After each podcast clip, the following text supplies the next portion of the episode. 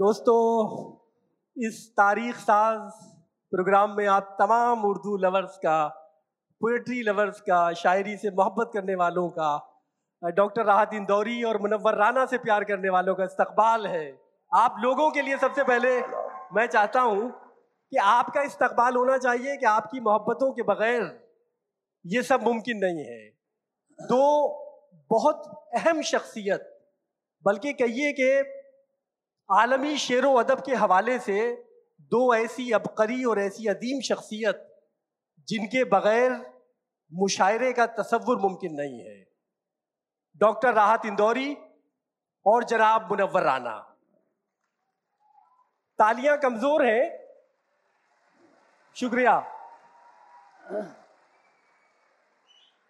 दोस्तों, ये वो शख्सियात हैं जिन्होंने अपनी शायरी से उर्दू मुशायरे के विकार को इस्तेकाम बख्शा है, मजबूती इनायत की है। ये वो शख्सियात हैं जिन्होंने मजरू सुल्तानपुरी और उनसे बहुत पहले जोश, फैज, फिराक जैसे बड़े लोगों के साथ स्टेज शेयर किया है, मुशायरे पढ़े हैं। ये जो पचास साल एक वक्फा है, एक मियाद है, मुशायरा और हम, ये निस सदी का किस्सा है। तो इन पचास सालों में इन दो अजीम शख्सियात ने मुशायरे के हवाले से क्या नशेब फराज देखे हैं, उनके क्या तजुर्बात हैं किन किन बड़े लोगों के साथ उन्होंने स्टेज शेयर किया है, ये दिलचस्प गुफ्तगु अभी शुरू होने के लिए जा रही है। दोस्तों, आप जानते हैं कि मुशायरा कोई दो चार घंटों की तफरी का कोई सामान नहीं है, बल्कि ये वो इदारा है कि जहाँ से हम अपनी नई नस्लों की तरबियत करते हैं, उनकी आबियारी करते हैं। तो मैं पहला सवाल डॉक्टर राहत इंदौरी साहब से करूँगा और उनसे ये पूछना चाहूँगा कि उनका मुशायरे का इब्तदाई सफ़र कैसे और कहाँ से शुरू होता है जिस वक्त उन्होंने अपना पहला मुशायरा पढ़ा तो क्या मंजरनामा था मुशायरे का? और कौन बड़े लोग उनके साथ थे? डॉक्टर राहत इंदौरी साहब। आदाब दोस्तों।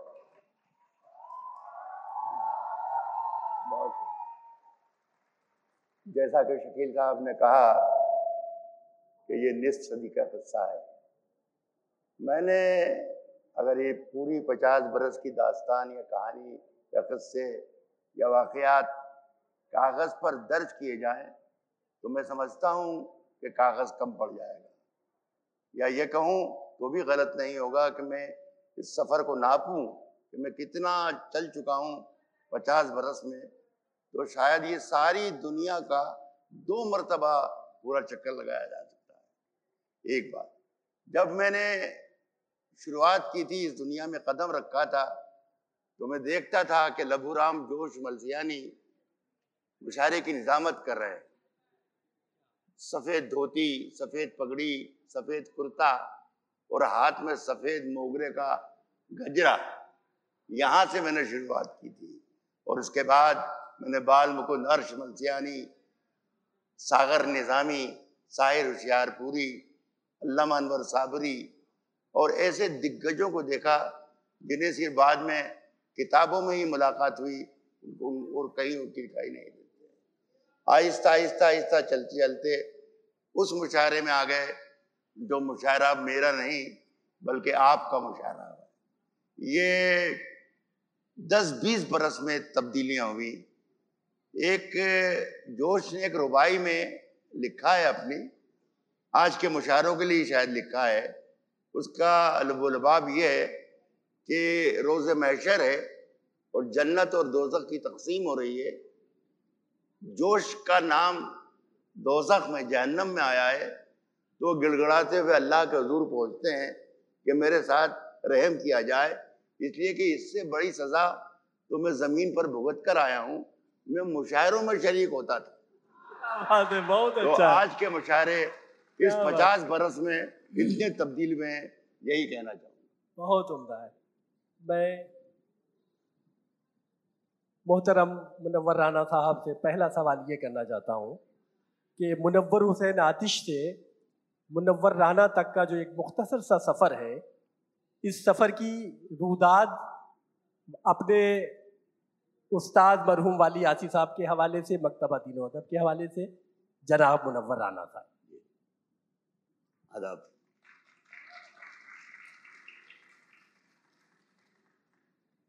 पिछले दिनों मेरी एक ऑटोबायोग्राफी आई, जिसका उन्वान है, मीर आके लौट गया, जो वाणी ने छापी। साढ़े छः सौ सफ़ात की है। तकरीबन सोलह सौ सफ़ात मैंने और लिखे, जो बीमारी की वजह से अभी तक मुकम्मल नहीं हो सके। तो कमोबेश जिन शरा से राहत साहब की मुलाकातें रही, उनकी आँखों में मैंने भी देखा उनके पैर मैंने भी दबाए, उनकी खिदमतें मैंने भी की। इब्तदा में जब मैं इस मुशायरे की दुनिया में आया तो मैं निज़ामत करता था। और मुझे ये फ़ख्र है कि मैंने फैज़ और फ़राग जैसे बहुत से लोगों को अपनी निज़ामत में पढ़ाया। मुझे एक दिलचस्प किस्सा याद है। कलकत्ते में अफ्रो एशियन की तरफ़ से एक मुशायरा था, फैज़ साहब की सदारत में। हिंदुस्तान के तकरीबन तमाम बड़े चौरा उस वक्त के मौजूद थे। तो उसमें फैज साहब ने मुझसे पूछा कि ये आपका पेशा है या शौक है, निज़ामत? मैंने कहा, साहब, पेशा तो मेरा ट्रांसपोर्ट का है, लेकिन शौक मेरा ये शायरी का है तो मैं निज़ामत भी करता हूँ। तो उन्होंने कहा कि मुनवर मियाँ, ये ट्रांसपोर्ट का पेशा और ये शायरी, ये आप दोनों को एक साथ लेके चलते कैसे हैं? मैंने कहा फैज साहब मेरी ज़िंदगी रेल की पटरी है। मेरा कारोबार रेल की पटरी से गुजरता हुआ एक इंजन है। मेरी शायरी पटरियों को पार करता हुआ एक बच्चा है। मैं सिर्फ़ टाइमिंग में फ़र्क रखता हूँ तो इंजन भी गुजर जाता है। क्या बात बच्चा क्या बात क्या बात। तो उन्होंने फरमाया कि लेकिन बहरहाल आप ध्यान रखिएगा ऐसा ना हो ये बुज़ुर्गों का बनाया हुआ कारोबार इस शायरी की नज़र हो जाए जैसा होता आया है। तो यूँ कहिए कि जैसा हो चुका है। जैसा हो चुका है। बिल्कुल सही बात। तो मैंने उनसे मैंने उन्हें बताया कि जी सर मुझे इस बात का एहसास है और मैं ये जानता हूँ कि ट्रांसपोर्ट का कारोबार बैंक की नौकरी और बुढ़ापे की शादी हाँ। इसमें आदमी को सोते में भी जागना पड़ता है अच्छा। वरना फ़ायदा हाँ। मोहल्ले बहुत अच्छा। बहुत उम्दा है।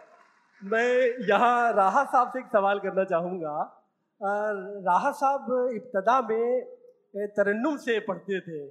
तो क्या खुशनसीब लोग होंगे कि जिन्होंने कभी राहा साहब को तरन्नुम से सुना होगा? तो उस जमाने की तरन्नुम के हवाले से कोई याद कोई वाकया कोई रुदाद? असल में तरन्नुम का ही ज़माना था जब मैंने मुशायरों में शिरकत करना शुरू की थी। बगैर तरन्नुम के मुशायरे का कोई तस्वुर ही नहीं था। एक जो पूरी टीम अगर हम दस बीस पंद्रह शायरों की बनाते थे तो उसमें चौदह शायर सही होते थे और एक आध शायर कोई हाँ। जायके की तब्दीली के लिए रख दिया जाता था। तो मैं भी गज़ल कहने से पहले तरन्नुम सीखा मैंने। मेरा तरन्नुम है कि नहीं है। क्या बात। हालाँकि तरन्नुम नहीं था। बेसुरा भी नहीं था लेकिन लेकिन मैं जानता था। कि किस तरीके से गुनगुनाया जा सकता है। तो काम चलाओ किस्म का तरन्नुम लेकर मुशायरों में दाग कूद पड़े। थे क्या बात। और चलने लगा हमारे भी काम लेकिन उसी तरन्नुम के सहारे। शायरी को कम समझना तरन्नुम को ज़्यादा समझना पहले धुन बनाना बाद में गज़ल कहना। क्या बात है तो ये सब चलता रहा। एक नई गज़ल कोई कही थी तो उसका धुन नहीं उसकी धुन नहीं बन रही थी। अच्छा। तो मुझे मेरे साथी थे मेरे मुझे मेरे बुज़ुर्गों ने बहुत शफकतें दी। ये मेरे लिए बड़े इज़्ज़त की बात रही। तो कृष्ण बिहारी नूर थे।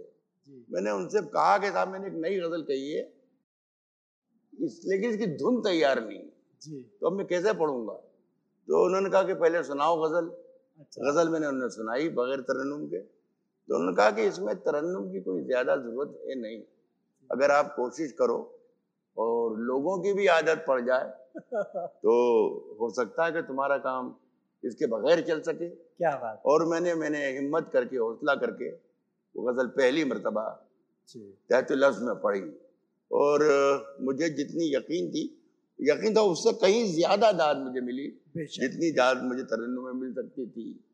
तो मैंने अपने अधूरे तरन्नुम को वहीं पर त्याग दिया छोड़ दिया एक ये रहा बहुत उम्दा इसमें हाँ। कोई शक नहीं है कि राहत साहब की जो शायरी है। वो इतनी हाँ, हाँ खतरा है। मुझे आपसे गुजारिश ये है कि आप फरमाइश ना कर दें तरन्नुम की।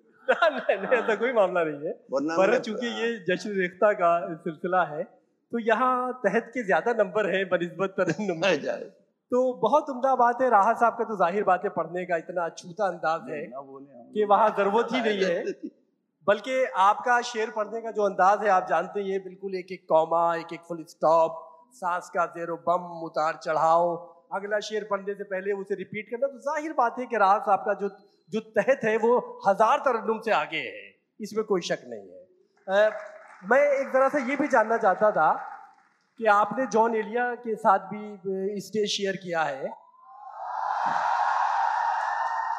और जॉन एलिया के बारे में ये कहा जाता है कि वो दूरी को बजाय कदमों के या बजाय किलोमीटर से नापने के बोतल से नापते थे। तो आपका क्या तजुर्बा उस सिलसिले में? जॉन एलिया हमारे बड़े अज़ीज़ करीबी और बहुत ही प्यारे दोस्त रहे। नहीं नहीं हम बोलेंगे। जॉन एलिया के बारे में जॉन एलिया के बारे में जॉन जॉन भाई जैसे थे वैसे थे।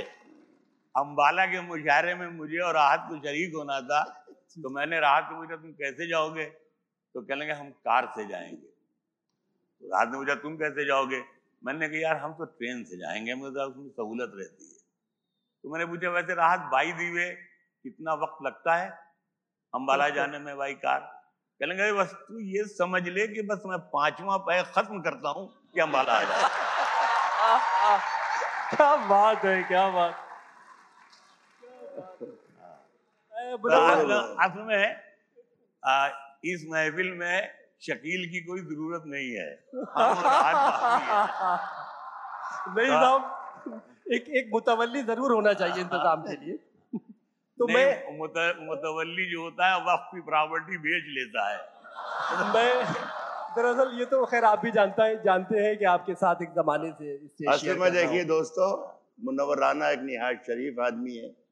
हाँ। इनके बारे में मैं बता दूँ आपको कि मैंने इन्हें न कभी नमाज़ पढ़ते देखा है न शराब पीते हुए। तो ज़ाहिर है कि ये जौन एलिया के बारे में ज़्यादा नहीं बता पाएँगे।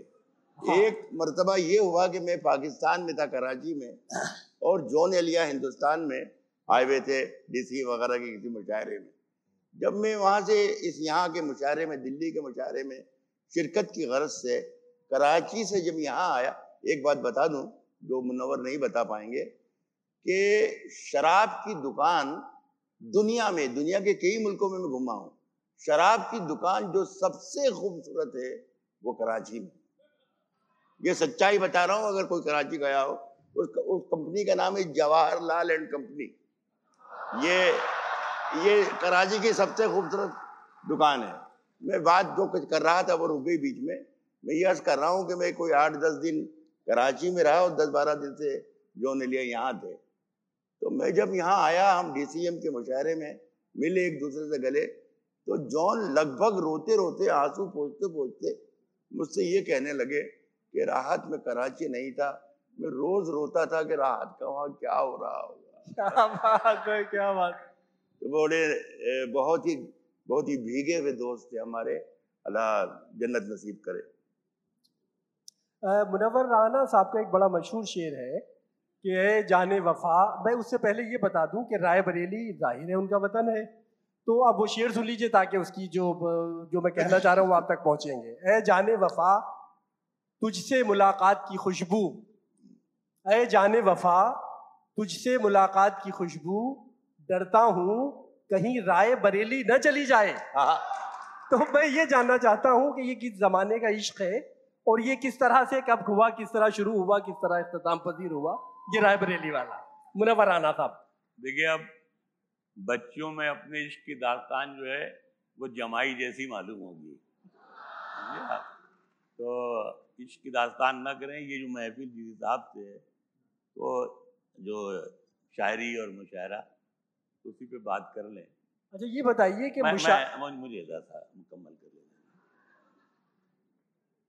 तो मैं ये अर्ज़ कर रहा था कि राहत साहब से ज़ाहिर सी बात है हमारा जितना तमाम उम्र उसी से तमाम उम्र उसी से लड़ाइयाँ भी रही तमाम उम्र उसी से ताल्लुकात रहे। क्या बात। तो जैसे आमतौर से लोग समझते हैं कि राहत में हमें रंजिशें होंगी लेकिन हमारा जैसे हमारी रात की दोस्ती है हम और राहत परभनी से एक मुशायरे से आ रहे थे। राहत साहब से मैंने कहा राहत साहब आपने रात में ज़्यादा पी ली थी। कहने लगे नहीं नहीं बिल्कुल नहीं बिल्कुल नहीं मैंने शराब नहीं पी। मैंने कहा तुम्हारे मुँह से बदबू आ रही थी। कहने वो तो पैदा होते ही आने लगी थी। हाँ, वो पैदा होते ही आने लगी तो मैंने कहा वैसे राज साहब एक बात है आप शायर बड़े हैं? कहने लगे यार मैं शायर तो बड़ा हूँ लेकिन मेरे रास्ते में तू आ जाता है। क्या बात है। बेशक। तो मैंने कहा नहीं नहीं मैं अब तुम्हारे रास्ते में आता ही नहीं हूँ चलो तुम बड़े शायर तो जैसी राहत से हमारी दोस्ती थी मतलब हम दोनों जब कहीं मुशायरे में मिलते थे यानी ये इंतज़ार रहता था कि किसी मुशायरे में जाएँगे तो राहत मिलेंगे। इन्हें ये इंतज़ार रहता था कहीं मुशायरा होगा तो वहाँ मुनवर आएगा तो मज़ा आएगा। क्या बात तो बहुत सी महफिलें यानी इंदौर मुझे सबसे पहली बार मुझे राहत ले गए। बहुत मज़ा आया। और मुझे ये खुशी हुई कि इंदौर में जितना लोग मुझे जानते थे वो राहत की वजह से जानते थे। फिर मैंने वहाँ पर एक भरोसा न्यास की मार्फत अरविंद मंडलोई और शरद दोषी के ज़रिए एक मुशायरा मैंने बिल्डअप किया जिसमें तकरीबन 80 फ़ीसद वहाँ के गैर मुस्लिम मुशारे में शरीक होते थे। और मुझे आज ये खुशी है कि इंदौर और इंदौर जैसे बहुत से शहर ऐसे हैं जहाँ जिस तरह ये रेख्ता संजीव सर्राफ से मेरी पहली मुलाकात या मुलाकातें हुई थी। हमारे एक दोस्त दिनेश कोठारी साहब हैं जिनके शारजा में डीपीएस स्कूल है। उनके घर पे यहाँ महफिलों में संजीव साहब से मुलाकातें होती थी। मुझे नहीं मालूम था कि वो एक इतना बड़ा स्टेटस खड़ा कर देंगे कि पूरी दुनिया में उर्दू बेशक, को बेशक। चाहने वाले उर्दू से मोहब्बत करने वाले यहाँ एक साथ इकट्ठे बेशक। मुझे बहुत अच्छा लगा। तो मैं ये अर्ज़ कर रहा था कि नौजवानी के ज़माने में या उस ज़माने में जब फराज साहब अहमद फराज पाकिस्तान से जिला वतन हुए और हिंदुस्तान भाग कर आए थे तो करीब एक महीने वो हमारे यहाँ कलकत्ते में मेहमान थे हमारे साथ रहते थे।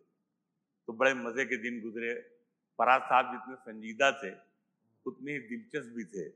बहुत किस्से रोज सुनाते थे और शाम को वो फ़ौरन अपना कहते थे, मेरा मुसल्ला बिछा दो, मेरी बोतल रख दो। तो बड़े दिलचस्प थे। एक किस्सा वो सुनाते थे। कहने लगे कि साहब, वो आज़ादी के फ़ौरन बाद एक साहब पाकिस्तानी हिंदुस्तान आए। एक दिल्ली में एक बार में बैठे हुए, वो शराब उन्होंने मंगवाई। देखा, एक सरदार जी अकेले बैठे हुए, लेकिन उनके सामने एक गिलास उधर रखा हुआ है एक खुद पी रहे हैं। तो वो साहब उठे पाकिस्तानी, उन्होंने कहा कि सरदार जी, माफ़ कीजिएगा, ये गिलास दो रखे हुए हैं और आप एक पी रहे हैं, एक ये भरा गिलास क्यों रखा हुआ है? सरदार जी कहने लगे, यार वो मेरा एक दोस्त था, कादिर खान, वो पाकिस्तान भाग गया। ये उसका गिलास है और ये मेरा गिलास है। तो मैं उसको याद करता हूँ तो ये गिलास भरा हुआ रखा रहता है। कुछ दिन बाद, आठ दस साल बाद वो फिर आए। फिर आने के बाद उन्होंने देखा कि सरदार जी वैसे ही बैठे हुए हैं लेकिन गिलास एक रखा हुआ है दूसरा गिलास गायब है। वो पाकिस्तानी गए कहने लगे सरदार जी क्या वजह है? ये एक ही गिलास है। कहने लगे यार मुझे तो डॉक्टर ने मना कर दी है मैं कादिर खान वाली पी रहा हूँ। क्या बात है। क्या बात है बहुत उम्दा तो बहरहाल ऐसे ऐसे लोगों से ज़िंदगी सीखने की या शायरी सीखने का हमारे यहाँ कलकत्ते में अब्बास अली खान बेखुद एक प्रोफेसर थे मौलाना आज़ाद मौलाना आज़ाद कॉलेज वो है, जहाँ शेख मुजीबुर रहमान ने भी तालीम हासिल की थी। वो वहाँ मिर्ज़ा गालिब पढ़ा रहे थे। मिर्ज़ा गालिब पढ़ाते पढ़ाते अचानक उन्होंने गालिब का एक शेर पढ़ा कि नींद उसकी है, दिमाग उसका है, रातें उसकी। नींद उसकी है, दिमाग उसका है, रातें उसकी, जिसके शाने पर तेरी जुल्फें परेशान हो गई। क्या बात एक लड़का मेरा दोस्त खड़ा हुआ उसने कहा सर माफ़ कीजिएगा ये बड़ा घिनौना सिस्टम मालूम होता है। महबूबा की जुल्फे हैं महबूब का कंधा है उसमें जुएँ भी तो हो सकती हैं। अब्बास अली खान ने कहा सिट डाउन सिट डाउन यहाँ मैं गालिब की महबूबा की बात कर रहा हूँ तुम्हारी महबूबा की बात भी कर रहा है। बहुत अच्छा है। तो हमारी जो महबूबाएँ होती हैं वो बहुत अलग थलग बहुत होती अच्छा तो हम अपने इश्क के बारे में क्या बात है कैसे क्या बात।